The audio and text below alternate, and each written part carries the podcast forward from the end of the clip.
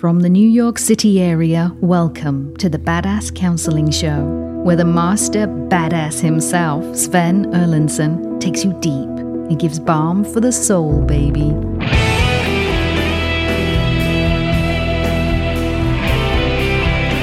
Yeah, baby. Come on now. Here we go. Well, you are live with me for an episode of the Badass Counseling Show podcast. I am speaking to you wherever you may be. I, we have folks in house right now fired up with their questions. We're on YouTube, we're on Facebook, we're on TikTok, and we're on Instagram down there. And I'm taking your questions live. We've got folks in from New Zealand, the UK, Montreal. We've got someone in from Perham, Minnesota. We've got uh, Texas, Hawaii, aloha, and all points everywhere. And it's great to have you here.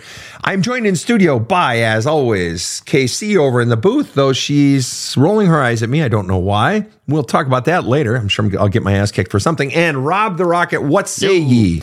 Well, you know, Sven, we do have dogs. We have a couple dogs, and we're also fostering a dog right now. Yeah, what have you And, got? Well, we, we've got a, a dachshund, uh, n- uh, no, sorry, a chihuahua that we're fostering, and we have a multi, multi mixed breed dog who's wonderful and a golden who's crazy. But we took them all to the local beach yesterday, and when we Mm-hmm. came back, they all needed a bath. So we, we threw them all in the shower. My wife does the, the cleaning of the dogs, and she accidentally used the dog shampoo on herself. And now she thinks she's a really good girl. That was a hell of a setup, and you na- you stuck the landing, Rob. Well done. You know, call the papers. It doesn't usually happen. I'm proud of you, brother. Mm. Well, here we go. All right. No, that was good. I enjoyed that. little comic relief from the jolly Joker himself. Very little. All right. Um, okay, here's how we're starting off. We're starting off with I'm in the healthiest relationship I've ever been in. Congratulations. That's great. Looking to get married. Any questions I need to ask? Okay, first of all, fascinating you say looking to get married.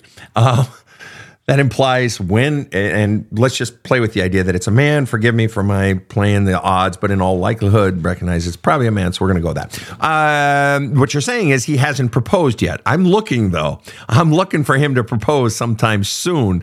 Um, and so that implies that he has not yet, which is fine. And you're saying any questions I need to ask, which implies are there any questions either A, I need to ask him before which is actually, if he hasn't proposed yet, this is great. This is the time to be asking those questions, or any questions I need to be asking myself.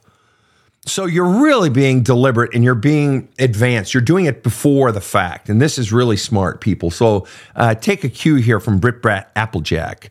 And I'm in the healthiest relationship I've ever been in, looking to get married. Any questions I need to ask? Yes. First question you need to ask yourself is Am I wanting to get, what percentage of me wanting to get married is driven by this has always been my dream to get married.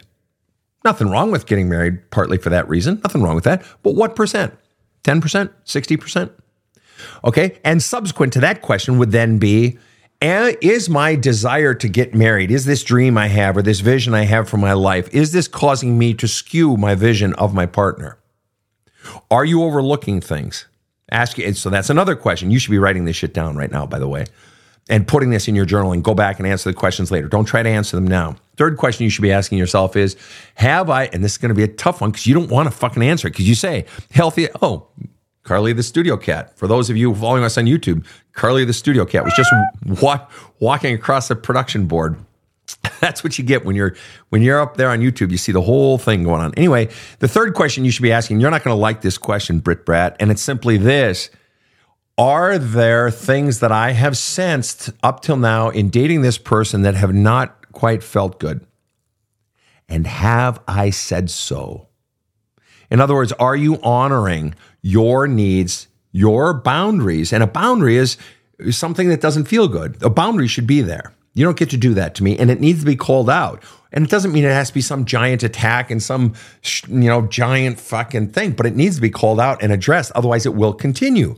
Or are you worse, ignoring red flags? Now we got a problem. If you're ignoring red flags, you're doing it in all likelihood because you're hoping it'll go away. Or you're thinking, gosh, this is the best I've ever had. I don't want to lose it because surely it can't get any better than that. So I'll just o- overlook the red flags. And let me tell you something. You want a shit show later? Do that right now. If you're dating, do that. Ignore those red flags. The other question you need to be asking, you need to be writing these fucking questions down. You asked, I'm looking to get married. Uh, I'm in the healthiest relationship I've ever been in. What are the questions I need to ask? You need to be writing these questions down and go back to them in your journaling. The other question you need to ask is, Am I feeling momentum? How much of my decision, desire to marry this person, is because momentum? And momentum is either internal momentum or external momentum. People around you saying, "So when you get married, huh, buddy? You know she's great. She's a catch, or he's a catch. When are you gonna? When are you guys gonna get hitched? All right. How much is you subjecting to just? It's the next thing to do, right? Versus no, this is actually what I want. And him, this is actually what I want. And these are actually all questions he can be asking himself, or even you can be asking him, because now you're having deep motherfucking conversations. All right. You also need to be looking for deviations from of pattern in yourself and in him. Now it's easy to look at deviations from pattern in the other person. Have they deviated? Have they changed? And you would have noticed it. Something's off. Something's different. You're not as this as you used to be. You're more this than you ever were before. What is it? And if it's in the other person, bring it up and don't shy away from a conversation because you fear losing this person. Because gee they're the best i've ever had and i really really really want it all right? Because that problem you really wanting the relationship and looking overlooking problems that becomes this gi- giant fucking tangled mess later all right? Um, so these are all questions you need to be asking and asking of yourself all right and also, what role does my mother, what role does my father, or whoever raised you, what role are they playing in my present relationship? How much of my actions in this present relationship are a response to their uh, external influence? How am I acting in this relationship as a result of my childhood? Now, this is a really deep shit you should be asking before any significant relationship is have you done the self work on you, or am I still just sort of a living reaction to what I was raised to be? Am I just sort of living on autopilot, or have I purged all of the demons from my past? Have I actually gone in? And all of the behavior patterns that I have today, what percentage of those are what I actually am, and what percent are conditioned by where I came from? And I know you're thinking right now, oh shit, I wish I hadn't asked that question of what questions I should be asking because this is the stuff. Especially if you're thinking about having kids. If you ain't asking these questions now, especially your work on yourself about your own childhood and healing, you know, your demons, purging your demons and healing your past from your own childhood. Oh shit, you think it's going to be easier to do that once you're in the relationship? No, but it's going to be necessary for you if you're going to have kids, if you're going to be a deliberate parent. So you sure as hell better be doing this now. This is so smart that you're doing this now. I really just think you're wonderful for doing this now. I mean that so sincerely. But now you got to dive in and worst of all, you got to be willing to confront the the fact that you may need to walk away or choose to walk away. It's like my brother told me he owned a lot of real estate, bought his first apartment building when he was 24 out of college. And I had a good job, but he bought a six unit. And then he kept buying and buying and buying And He had like thousands of units, whatever the hell it was. Did very well. Retired from corporate America at 35 and then fucking retired from his building, sold them all when he was like 55, whatever. Very successful. But I remember the first thing he ever told me when I was buying my first house, and I was, I don't know, 25, whatever, roughly. And uh, my wife and I were, and uh, he said, Sven, you have to be willing to always walk away, even if it's the day of the signing of the mortgage, uh, you know, and you're about to take it over. Even if it's signing day, you have to be willing to walk away. You can't fall so in love with something that you that it skews your vision of sort of reality and seeing the bigger picture. You can't be afraid to lose something or walk away from something, and it's never more true than it, when it, when it comes to marriage and parenting. All right, next question. What have you got? Fine humans. That was a great one. I like that one. Okay, we're going to tackle this one, but I'm only going to give it a couple of minutes. So it really can't be tackled in a couple of minutes. I think we're all going to agree, but I'm going to do it anyway because it is significant. Okay. And I'm going to deal with it on an interpersonal level, not a socio political level. All right. And it's simply this any advice on how to deal with the amount of pain and suffering we're seeing in Gaza? All right. Um, in our studio, among us staff, we have uh, we've been feeling we talk about it a lot. Um, it's it's connected to who we are and and so forth, and we care a lot. As I said, I'm not going to get into the socio-political thing. And the reason is because I know shit from Shinola when it comes to this. It's such a complex problem and I know nothing about it. I really don't. All right. However, what I do know is human pain. And that was your question, Dylan. You asked any advice on how to deal with the amount of pain and suffering we're seeing in Gaza. The pain and suffering you are seeing in Gaza or anywhere else in the world. You know, whether it's the when the Boko Haram did that shit in Africa and stealing those 300 girls or whether it's, you know, any tragedy anywhere outside our back door. You know, in our own cities, all right? How does the suffering of others impact ourselves? This is one of the great theological questions of life, spiritual questions of life, soul questions of life. Human suffering. The mere fact that you asked that question, Dylan, says that you are, uh, and I'm, I'm based on the spelling of your name. I have no way of knowing if you're male or female, but or, or non-binary. Uh, but it says you are a feeling person. It says you are a person who takes human suffering seriously. It says that you feel the pain of others. This is compassion. This is what it is to be human people. To feel the pain of others. And it hurts me to see others hurting, even though I have no connection to them. It's not my cousin. It's not my brother. It's not the little boy who gets hit by a car out in front of my house. The closer things get to us, the more powerful it is. It's not my own son getting hit by a car down in, you know, he lives down south. No, it's someone I don't even know. Or maybe you do know some, or, you know, you are connected. You do have Palestinian roots, or you do have uh, Israeli roots, whatever it might be. Okay. But it's this connection to the suffering of others. This is why we suffer when, when we see our own child at five years old have to go in for their first cancer surgery. It's why I suffered when my my son was in uh, as a kid, similar to Montessori, and another boy had sort of thrown him, and it, my son's head hit something, and it cracked his head open, and we had to rush there, and my son is crying, and we had to rush him to the hospital, and it's my wife and me, and I'm holding my daughter, and I couldn't even watch them, you know, stitch my son's head up, and by that time he had stopped crying, so my daughter's watching the whole thing. She's like three, and she's like two, and she's watching. It's like, whoa, whose kid are you? But to see others suffering, and the closer they are to us, the more it hurts us. We are connected, even if we don't know the people. Yes, we generally suffer more when it's someone close to us. So, where am I going with this? Where I'm going with this is all the worst stuff in life comes out.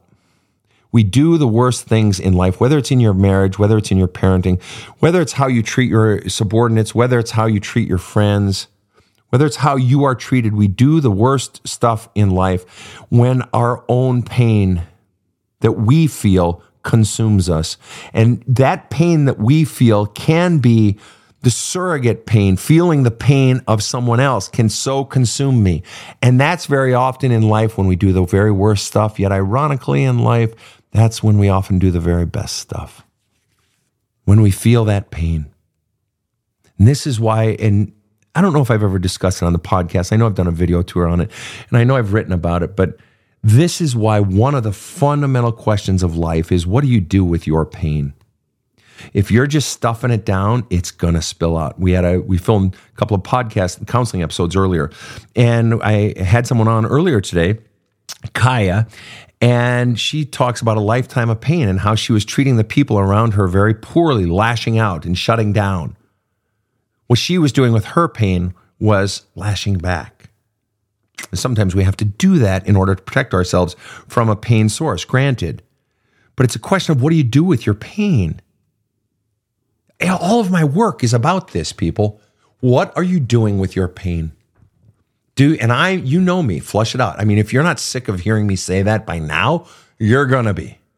All right? Flush it out, purging it, getting the pain out, journaling and counseling and, and other methods getting it out. Why? Because when it's inside us, it festers. It's like when, you know, the human body goes into sepsis, right? In your colon. And I know very little about the human body, but right? You can't go potty and then it all backs up and then it gets fucking toxic inside of you. It's the same stuff with soul pain, with feeling the pain of others. So back to your question, Dylan, any advice on how to deal with the amount of pain and suffering we're seeing in Gaza? Get your pain out in healthy ways. Get your pain out.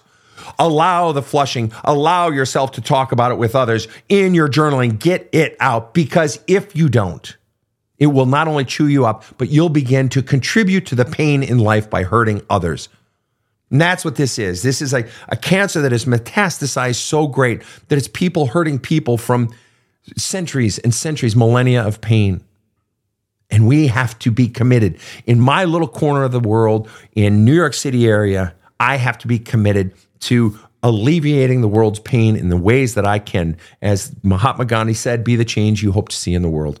Do it where you are, but heal yourself and thereby, and as it comes in, as more stuff is getting dumped into your love cup, you have to be purging that pain so that you are a source of love and compassion with your pain, not a source of furthering the pain in the world. Rob, go ahead. I note that uh, Dylan did not mention the pain anywhere else in the world, and we do feel a horror at the pain and suffering in Gaza. But we should also understand that Israelis don't feel safe in their own homes and have nowhere else to go. And so we should understand that it's pretty much everywhere. Indeed, indeed, and that was my point in referencing Boko Haram and and tragedies going on everywhere. You know, where's the latest school being shot up in the United States? You know, and all this crap that goes on in our country. You know, and and that it is everywhere. That's my point. It is outside our door. And to your point, Israelis in the United States are under you know. Uh, uh, Jewish folk in the United States are under attack and so on and so forth, and and Palestinians uh, they have their own you know um, uh, griefs around the world as well, wherever they may be scattered in their own sort of diaspora. All right, next question. And that was a good question. A hard one for all of us, but a good question. And uh, what am I doing with my pain in life? Right. And that can be childhood pain as well as pain I'm taking in because of world events, but it's especially that stuff from, and my relationship pain. Am I flushing it out? Am I getting better? Okay. Is it normal that I'm not over the physical abuse after two years? Oh, yeah. Oh, yeah. Now, you don't indicate whether that is physical abuse from an adult relationship with a sort of a spouse or boyfriend, girlfriend, something like that, or whether it's uh, physical abuse from your childhood. Um, no, I mean, that's quite normal. I mean, physical abuse, any sort of abuse, is, is profoundly impacting it sends messages deep and so for you to not be over it, yes. And please also understand that the the rate, the velocity that you get over or get through, as it were, uh, recovery from abuse is dependent upon how deep you go into it. First of all, not just are you, you know, crying and, and so forth, but are you journaling out? Your feelings? Are you writing out or talking with your therapist and going deep? What was really going on inside of me? What were the real feelings I was feeling? Am I welcoming those feelings up now? Am I allowing myself to purge those feelings out? It's the deeper you go, the quicker the healing comes. All right. And very often, especially when it comes to abuse, we don't want to go into it. We don't want to feel those feelings. We don't want to remember the memories that have emotional charges attached to them. But that's precisely where the healing comes from. And the length of that healing, the, the amount of time it's all with you and you're still feeling it, gets protracted, gets extended based on my unwillingness to go in and feel and allow myself to experience those emotional charges and release those emotional charges. So it's really up to you. Do you want to go into it? Um, all right. Um, Oh gosh, I got to take this one. We've got another fiance type question, uh, except this one they're actually affianced. Uh, it's not. I'm hoping you will get married, but this one is actual. My fiance is cheating with escorts. He doesn't know I know. What do I do? Ah, well, I'm I'm taking it just because the occasional cheating question is always mildly entertaining and horribly tragic. Um, but you say cheating, ongoing verb, and with escorts, plural. So you didn't say it was a one-off. I found out he cheated with me once. No, this is an ongoing thing, and you and he doesn't know you know, which you are in the motherfucking catbird seat if he doesn't know. So I'm going to be tactical here. I don't like doing this, but I'm going to do it. You hold off basically as long as possible before you bring it up. You assemble a strategy for how you're going to bring it up. You gather as much motherfucking evidence as you possibly can. Screenshots, fucking copies of phone records, fucking even have them followed or hire a private investigator to take pictures. You get as you get hotel records, as much evidence as you possibly can. Do you want to know why? Because the second you bring it up, it's going to go into full on denial and he's going to shut, if he's smart, which he can't be that smart if he's leaving all these loose ends, he's going to shut down completely. And you will not have the opportunity later to gather the evidence you're going to need. Now, the mere fact that you have the evidence, I he's cheating, he doesn't know I know. The mere fact you're, saying, "What do I do?" says that you haven't left yet. So him cheating with cheating ongoing with escorts plural isn't reason enough for you to leave is what you're saying. Now think about that. I know he's cheating. It's ongoing. He's done it multiple times and I still don't know what to do. And my question to you, if you and I were just kicking back having beers, my question to you would be how much evidence do you need? How bad does something have to get before you walk away? How badly does someone have to absolutely blow the shit out of our trust before you walk away? What does it say that you haven't walked away? And I'm not disparaging you at all. I'm trying to get down to what the hell is really going on inside of you. Do you so desperately need, want him that you're willing to not walk away yet? That it's happened multiple times that you didn't stop when you found out about the first one? Or maybe you found about, out about all of them at the end. That's possible. But why are you still asking yourself what to do? I'm willing to bet that there are some insecurities inside of you, fears inside of you, potentially of, gee, I'll never find someone like this again. Well, hopefully you don't find someone like this again who you know cheats on you like that. But you know what I mean, the good part, right? That when he's good, he's good. When he's cheating, he's uh, well, not quite so good. But no, there are insecurities and fears and shit you've been taught about yourself going on inside of you. Because anybody, if somebody cheats on you multiple times and you're still with them, it's about shit going on inside of you that is causing you to stay, and you need to dive into that shit. And I would recommend honestly writing him a few letters that you don't send before you ever confront him. Start flushing out as much of your fucking rage and sense of betrayal and disappointment and anger and sadness now. Do you want to know why? Because the more you purge yourself of all the strong emotion, the clearer you're going to be when you get into attack mode. And you're going to have to go into that because he's going to go into run mode. He's not going to fucking admit it, at least not at the beginning. That's why you need all the evidence. But also, in the end, I, I just I would ask you, why are you staying? For what possible reason? Because I can all but guarantee he's going to do it again and again and again, even after you catch him. Why? Because he's already done it again and again and again. He has a pattern of behavior that if you don't reject it, you are accepting it tacitly. And he's gonna fucking swear up and down, oh, I've changed, oh, I'm different, or oh, it's not true. And but it's all just bullshit. He just doesn't want you to leave. You want to know why? It's not because he wants to keep you and give love to you. He doesn't want his love source, who's been pouring love into him, he doesn't want to lose his love source. So he's to change now after cheating on you and not just once, after cheating on you multiple times. This is the ugly part. He doesn't fucking care about you. Regardless of what his mouth is saying, he does not care. He doesn't give a shit. He is fucking using you. And he's using them. It's like, I want to get as many sources as possible pouring love into my love cup.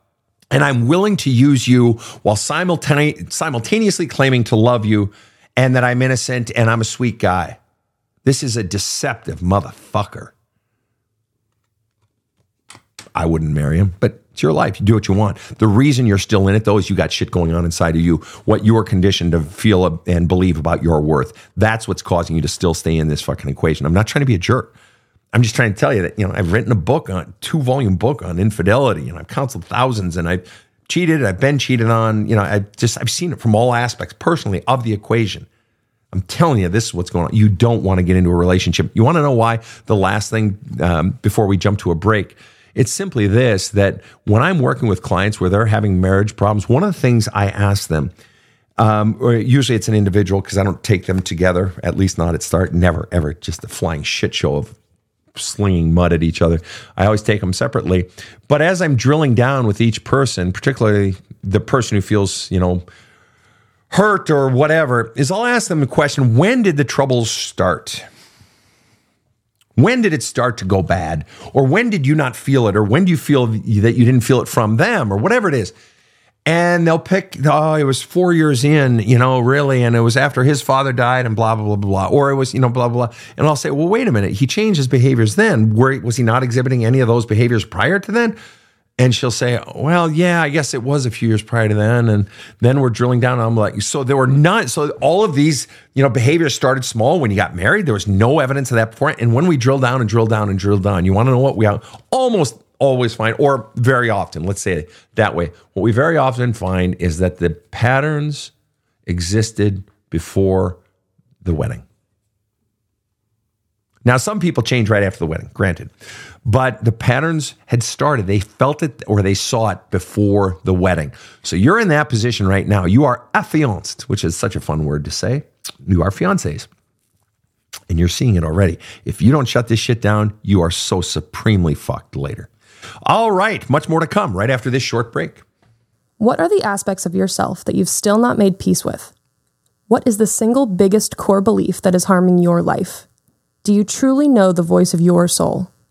These are just three of the hundreds of self led questions that Sven has carefully curated for you to dive deep and pull up your most authentic self.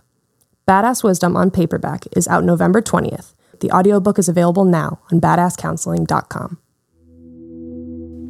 This show provides soul counseling intended to entertain and inform and is not medical advice.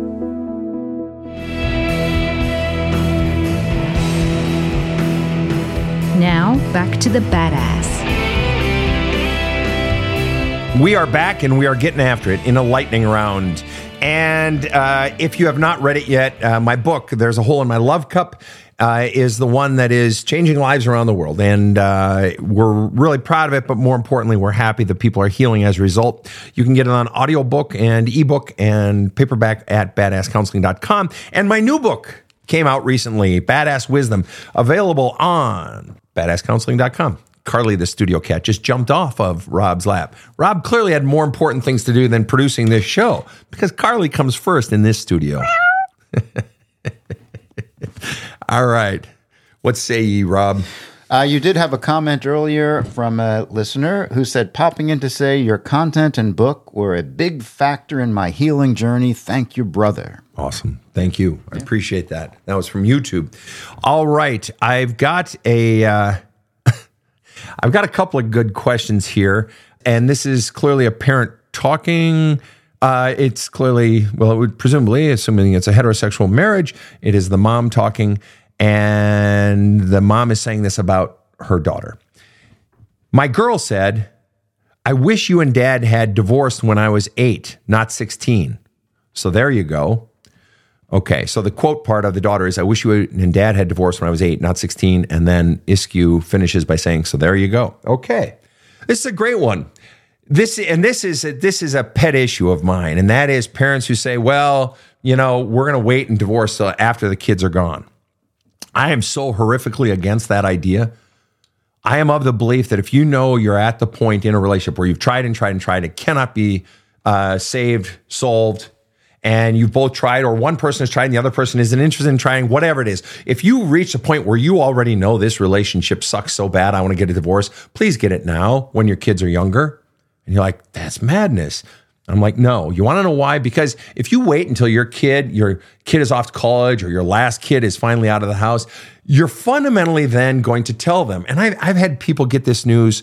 I had a woman say to me once, my parents told me that they were getting a divorce four months before my wedding. Can you fucking imagine the audacity, the selfishness telling your daughter, oh, by the way, we're getting a divorce. Now, have we uh, worked out the floral arrangements yet? It's like, and she said, it utterly destroyed my wedding. Not because mom and dad were combative at the wedding, because I was destroyed inside. You think waiting until your children are adults mitigates the pain, lessens it? Are you out of your mind? It makes it worse because you being together has been their reality longer. So the two people they love the most in the very world are now splitting up. Not only is that painful, it's so destabilizing. It's like you've rocked, it's like there's been an earthquake under the foundation of your very sense of identity. And you think doing that when your kid is 18 and off to college or 21 years old and uh, you know new recruit in the military and they're off at camp blah blah blah or, or fort blah blah blah and you think telling them then that you're getting a divorce is a great idea? Yeah genius. That's a brilliant fucking idea. When he's surrounded by his knucklehead friends who have no you know they like him. Maybe they love each other as brothers but they don't have any fucking skills to help him or her right? So rather than doing it now when the child is young and is surrounded by a family of love or surrounded by, you know, schoolmates and has patterns in place and teachers that care or whatever it might be, when there are resources to normalize, to keep that child in their ritual, which can be its own sense of comfort, and to bring counseling and to bring healing to this child, somehow it's worse to do it now when they have the resources and they're surrounded by love now than to do it when they're four, 18 or 24 and they should be spreading their, their wings at full wingspan.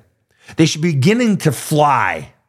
And you're going to put this giant fucking boulder of this immense pain into that bag on their back. Oh, yeah, that's a great idea. No. Do it sooner. If you know, do it sooner. And you want to know why? And it's not even how they're going to react to it. Do it sooner. You want to know why? Because everything that you are teaching them by staying in a shitty relationship, I mean, let's admit it, it's shitty. Otherwise, you wouldn't be getting a divorce. So that's a that's a foregone conclusion. You staying in a shitty relationship means that let's say you realize that in this person asked the question or made the statement. My girl came to me and said, "I wish you and dad had divorced when I was 8, not 16." Okay.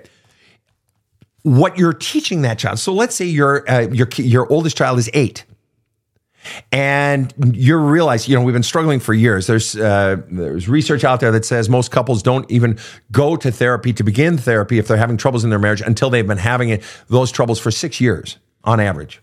Six years. So let's just say you've been having problems since your oldest child was two. Now your oldest child is eight. You've got three kids, whatever and uh, you're you're just both at the point where it's irreconcilable, or one person is checked out, or whatever it is, and you realize now at eight that means from eight forward for that child, as well as leading up to eight, what you are normalizing for that child is that this is love.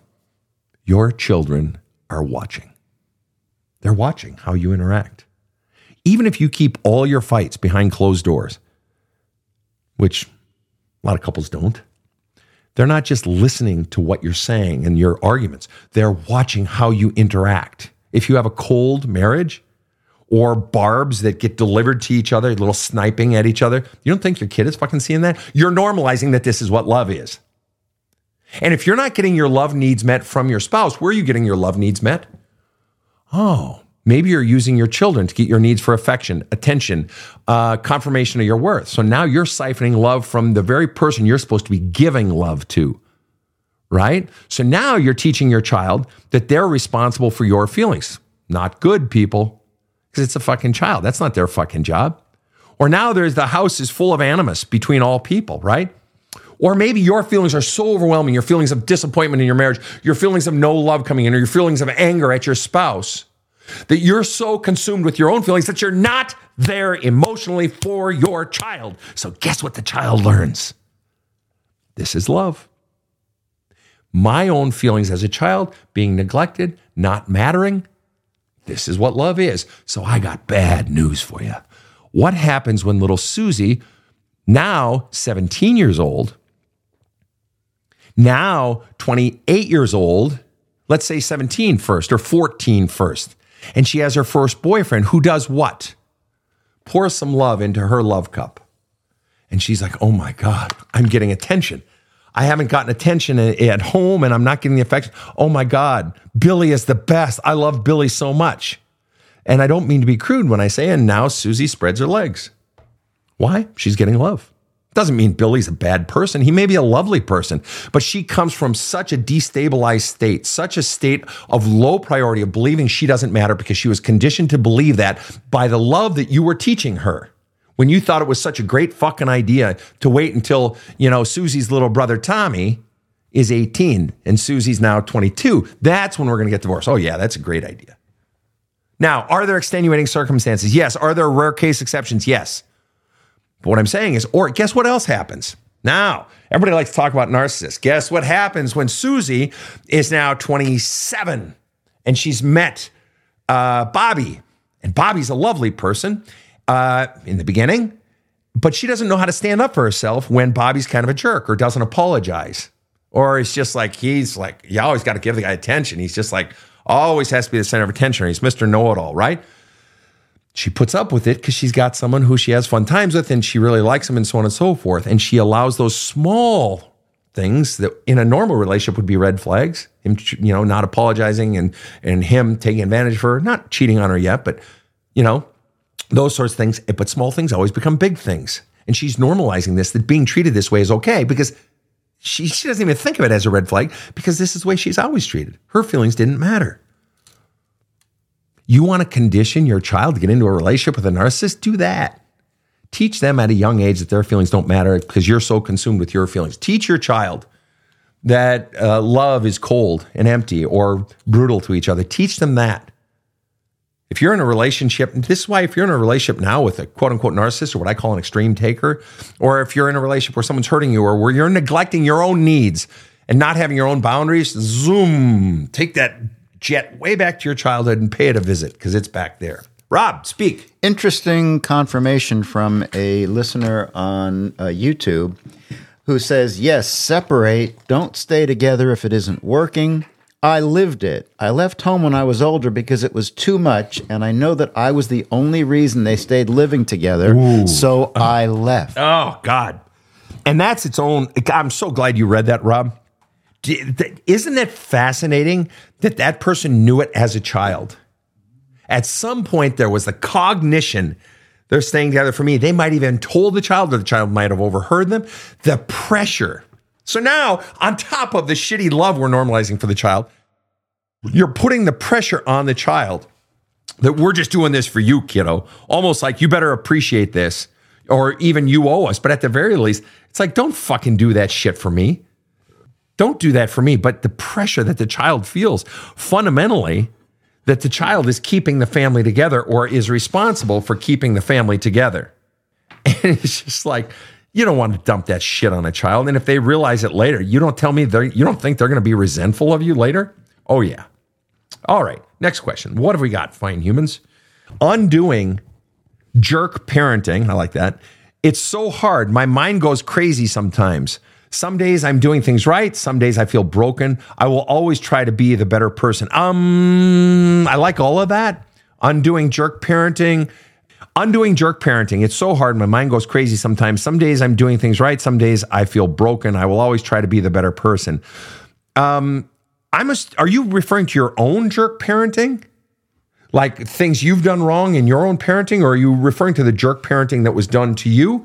Or are you referring to your partner's jerk parenting of your kids and you're trying to undo the damage done by your partner?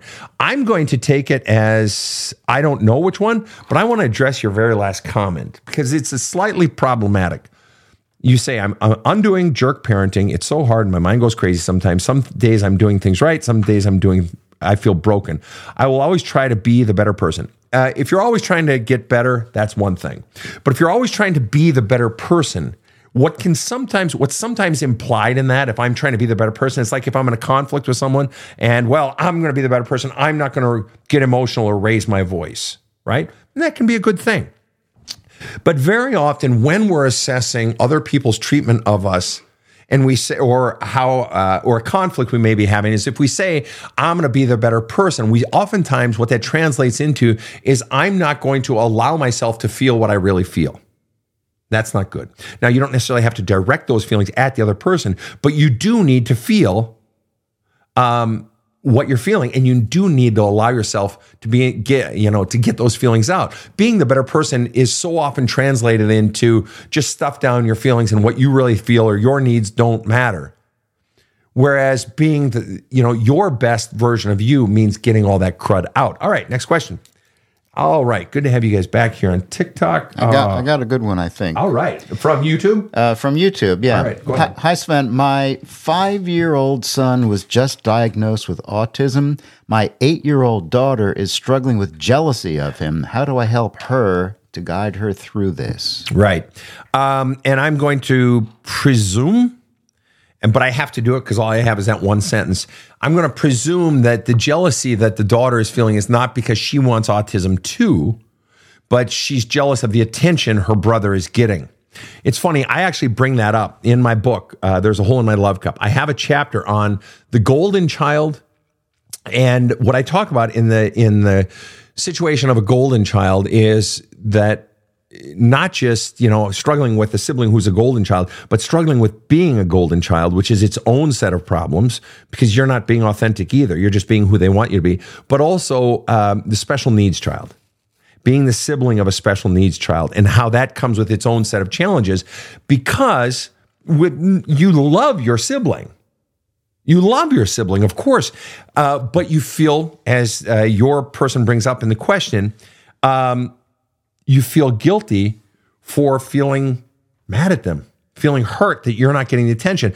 I feel so selfish that I'm not getting more attention.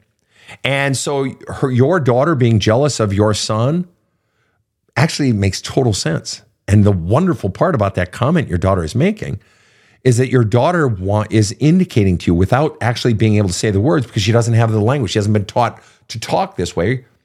Or maybe you have, and God bless you if you have, is she's saying, I need more attention. He's getting all of this attention. He's getting special treatment. He's getting special treatment. I want special treatment. So, guess what you have to do? You have to change your parenting of your daughter. You're changing your parenting of your son. Change your parenting of your daughter. Now you have to be extra deliberate about making special times for just your daughter. That's the price.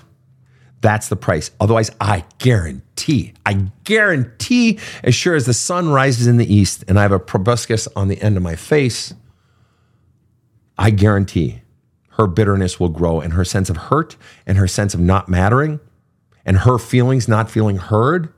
This is where it starts, right here, right here. You have a life decision to make. You are about to impact her adulthood, her, her life now as a child, and her adulthood positively or negatively. Do you hear what she is saying? Are you listening to your child? Or it's just like, oh, no, it's fine, honey. You'll be fine. Oh, we love you too. No, no, no. If your autistic son, which demands more attention, just does, and different types of attention, you change your parenting style when you have a disabled child or a child with a disease or a child with special needs. You have to change your parenting, which means, again, you have to change your parenting toward the non disabled or the one without that. Why? So that they feel just as important. And is it hard? Fucking A right.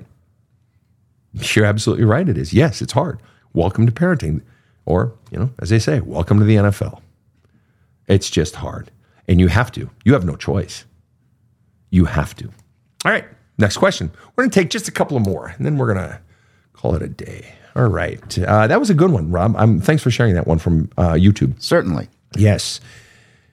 Uh, well, Chantel throws in. Chantel is back, but with a different comment, offering her two cents on the daughter, um, saying, asking open ended questions to the children to help them to open up. Yeah, asking open ended questions, such as um, just saying something like, So tell me about that. Tell me about what's going on inside of you, or how does that feel? Versus a yes no question. Does that hurt? Yes. Okay. Well, that's end of that conversation. Just let them talk, let them flush it out, and don't rush to fixing them. As Rob educated all of us in one show, he says, ask your kid in all situations, do you want to be heard, helped, or hugged? And if they want to be heard, then just shut the fuck up. Don't try to fix them. All right? They need to really feel heard. You know, occasionally you can offer suggestions, but no pressure to, and it shouldn't always be the suggestions. You have to become aware in your own self of how the anxiety rising up inside of you when your child is hurting, and you have to be able to purge your own anxiety in your own time so that your anxiety doesn't start to command the situation when you're allowing the child to feel their anxiety and fears. Because if your own anxieties go and start you know, to tumble around inside of you, and it's like it gets louder, and my own feelings are getting so big. I don't like my seeing my child in pain. I don't like seeing my child hurting. I, I can't handle it. You're going to take over, and you're going to steamroll right over that child. Whereas, if in your own time you're able to flush out all of your own feelings, that means when your child is going through that hard time, you're able to be present, present, calm, and there for the child without the need to fix, but just allowing the child to flush out all their feelings and saying things like, wow, I can see how that really hurts. And tell me some more. And what's the hardest part? And that makes total sense. And it's going to be okay. And what would you recommend? What would feel good for you for us to change this situation? Things like that. All right. Uh, next question. Uh, Jesse asks, heard, helped, and what was the other one? Heard, helped, or hugged? Do you want, sometimes in life, we just want to hug. We don't even want to talk. Sometimes we want to talk it out. Sometimes we want to help me find a fix. Rob? Work, works for kids and adults. And especially adults. I agree. And my girlfriend and I, we use that heard, helped, or hugged. and I'll tell her I need to be heard. And she she run a ran a big company and so forth, and she'll go. Sometimes she'll go right into fix it mode anyway, and I'm like, honey, honey, honey, honey, honey, heard. and she'll be like, oh, I'm sorry, but I make the mistake too, so I'm in no way disparaging her. All right, Rob, I, I got a good short question here that sometimes has occurred to me. lay it on me, moo cow. Where is the line between healthy selfishness and narcissism? Ah, yeah. Yeah. We actually addressed this in our show earlier with Greg between healthy selfishness and narcissism. And so I'm going to tell you what I told Greg when we were taping that episode. And uh, it's simply this in my book, There's a Hole in My Love Cup. I actually show you an exercise, uh, and it comes with a drawing that I did myself, which is clearly the excellent work of a seven year old. Um, and I just take a line, just draw a line, and at one end of that, or a ray, as it were, segment, as it were, at one end, uh, write the words extreme selfishness, and at the other end, write extreme selflessness. Okay. And um, so many people, as I was explaining on the other show, so many people are way over here on the extreme selfless, right? They do everything for everyone else. So it's all about, you know, these are the extreme givers. These are the people pleasers. The pe- they do everything for everyone else. And the problem, and then there are other people way at the other end. It's all about me. It's all about me. Me, me, me. Oh, look at me. I'm so pretty. That episode of Seinfeld um, with the coat, the fur coat, and the landlord. Anyway, great episode. Um, but the people pleasers, the one is they're totally selfless. Anytime they do a little bit of thing that is for themselves, it's nowhere near even halfway between selfish and selfless. Just a little bit, an inch or two. People who are around them say, Oh my God, you're so selfish. Because they've been conditioned to always get from them, get, get, get. So now when that person takes, that selfless person takes for themselves, it's like, oh, what's wrong with you? You're so selfish. Oh my God. God, don't you embarrass yourself? You're so selfish. When they're never selfish, they're like always selfless. They need to be more selfish, so to speak. They're nowhere near even halfway. On the other end, the person that's always selfish, when you know they're just it's always about them. So when they do one little thing or or a few little things that are in the direction of being more selfless, they're like, I am Jesus the Christ. I look at how selfless I am. And it's a fucking joke because it's like, no, you're a dick. Oh, you do one thing and now that just wipes away all your dickheadedness? No. God, you're annoying, right? So, but what's interesting is to be if you're very selfless, to become what we would what some people would say is more selfish, you're not even halfway. When and and and and life is really about it's not even about finding a center point. It's the fact that we're constantly toggling and moving and flowing between selfish and selfless. And maybe on the whole by the end of life on the balance it right maybe is right around 50% but the bottom line is there are days when i'm uber self-protective i am so selfish i don't let anyone in i just need me time i need my alone time or I don't want, you know, my girlfriend and I, it's every time it's like, well, what do you want to do tonight? Well, what do you want to do? What do you want to do? And there are times like last night, I said, well, I want to go to, you know, XYZ restaurant. She's like, cool, let's go. Um, where I just know what I want. And there are times when she knows what she wants and, and, or in my work or whatever that we're constantly flowing between selfless and selfish. And so the question was, what's the difference between being selfish and sort of becoming a narcissist or being a narcissist. A narcissist, and or what I call an extreme taker. Let's leave narcissist to the clinical setting. Let them have that word, even though it truly belongs to the classicists. But hey, why split hairs? Um, Ovid, you know. Anyway, his whole story: Narcissus, Echo, etc. Anyway, the point is this, people. The point is this: a narcissist isn't as much on the whole, selfless as they are selfish. That's the difference. Health, being healthy in your quote unquote selfishness, which is, is such a pejorative term. If you're doing anything selfish, you're bad. No. No, it's that on the balance, I'm as selfish as I am selfless. And or maybe even I tilt towards selfless.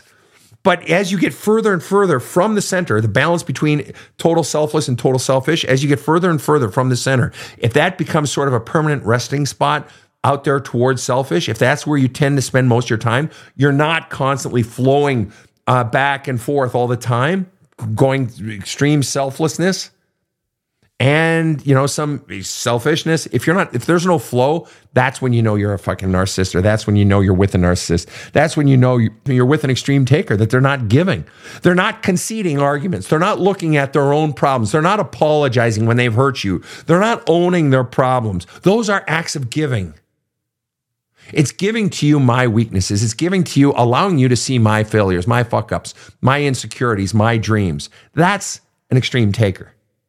But someone who goes through and is both, and there's this constant movement between, yeah, protecting me and doing what's right for me, but also giving to others and giving to you. That's someone who's in a healthy state. Feel like we nailed that one, Rob? Yes, and the same uh, listener says, so I guess it boils down to making sure you have enough in your cup to pour into others. That's right. And I just put up a post uh, yesterday, day before, about th- quick. If you want to do a very quick health assessment of your relationship, think of it in these terms. Take a look at it honestly in these terms. You have an emotional bank account between you and your lover, or let's say it's your relationship with your brother or whatever, whoever it is. Um, are you making, except not children, because that's a different story is there an accumulation in the emotional bank account or is it constantly on empty? First of all, are you both making deposits that over time roughly equal out? There's nothing wrong with taking withdrawals from an emotional bank account. That's what a relationship is. There are going to be times where I need you to be strong for me, or I just need, I'm hurting now. I need the floor. I need the attention. And there are times when I'm happy to give you the attention because you've made so many bank uh, uh, deposits into the emotional bank account of us. But what happens is uh, when relationships become unhealthy is one when one person is generally making withdrawals and the other person is generally making deposits. We got a problem, people. Or when both people are making withdrawals, it's like, well, hell, when it gets to that, I mean, let's just blow up the fucking bank. I mean, we're done, right? But if you are in a situation where you're making all the withdrawals and the other person is making all the deposits, or vice versa, you got a problem. That is not a healthy relationship. Rob? Uh, before we close, people are asking about your new book. Ah, honestly, good. And I, I actually saw a few comments here. The new book is uh, t- the title is Badass Wisdom, and it is a 365 day daily uh, meditational slash inspirational slash punch in the face. And it rob and i recorded it together. He did all the mastering and actually contributed the music as well. Uh, the music uh, that begins and ends each of the days is an old scandinavian folk tune that rob being the accomplished musician that he is he uh, played and uh, scored it but uh, did all the audio mastering and so it's a daily starts with a quote uh, has a little anecdote or some deep thoughts and then ends with questions and the intent is to give you something to journal about every day, or at least chew on every single day to take you deep so that you're constantly going back to the state of depth and looking at the hardship of life and getting it out of you and, and ruminating on it because that's where healing comes from. Again, the title is Badass Wisdom. Uh, I think the subtitle is a, um, a daily motivational to take you deep and uh, kick your ass. Yeah, I had to swear. Wouldn't be me if I didn't swear. Although in Love Cup, and there's a hole in my Love Cup, I have no swearing in this book. Can you believe it? I had someone say, man, I bought your audiobook for Love Cup. And I was really disappointed. You don't swear at me in that one. I just missed it. it was so long ago. No, I was worse then. Um, and I don't really swear. I think we bleeped out most of the swearing in Badass Wisdom, didn't we, Rob? There are a few beeps, yes. Yes. And I think there may be a shit or a hell somewhere, but nothing all the fuckery is uh, bleeped out for you and your listening pleasure.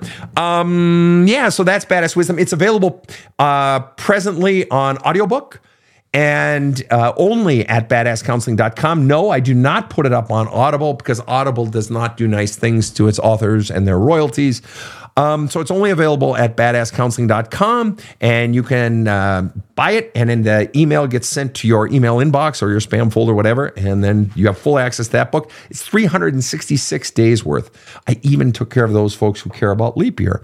Um, but yeah, really proud of that book. It'll be coming out as paperback and ebook just now in the next uh, couple of weeks. Uh, so I strongly recommend you get that, especially either A, you're just starting out and you want a day to day thing uh, instead of the deep dive of Love Cup, or you want to go to Love Cup second. But it's also intended for people who have been doing some of the work or all the work of Love Cup and sort of want something new and, and the next level. Um, that's Badass Wisdom. So again, that's available at the website, badasscounseling.com. Thanks for asking, Rob. And the book, now, when this podcast is uh, available, will be available also. Oh, for sure. This podcast won't come out till what? December 17th. Yeah. Happy December. Happy December. Yes. So, fine humans, uh, for those of you, uh, when this does come out in full swing of the holiday season, I hope you are enjoying your holidays. Uh, we've got a, uh, and for those of you in real time now, we've got uh, on my website, if you subscribe to my website, I've got a, about a long article coming out on how to deal with uh, grief and family and pain during the holidays. The, the, the, inner shit that is unique to holiday season and how to survive the holidays, even thrive and enjoy the holidays when you're dealing with all that the holidays maybe bring up for you. My mother died right in the middle of the holiday season. And so that brings some things up in our home. On behalf of my fine team of KC, who looks like she's ready for a nap. She works harder than all of us, uh, except Rob. Uh, and on behalf of Rob, Rob, any thoughts, any closing thoughts on today? I think we covered it. Somehow we got through it. Somehow I got through it. You always get through it. Well, you you always fix the tech, so I the tech shit that doesn't worry me one bit. More or less, I do. Yes. Yes, yes, yes. And uh, so, with that being said, to everyone tuning in from Angola to Austria, Australia, Austin, Minnesota, home of the Hormel meatpacking plant. I wish you all have a kick ass day. The Badass Counseling Show is strictly copyrighted. No copies may be made without the express written consent of the Badass Counseling Show, LLC. The Badass Counseling Show is produced by Karen Camparelli and Robert H. Friedman. Executive producer Sven Erlandson. Original music by two time Emmy Award winning composer Trevor Morris. Have a kick ass day.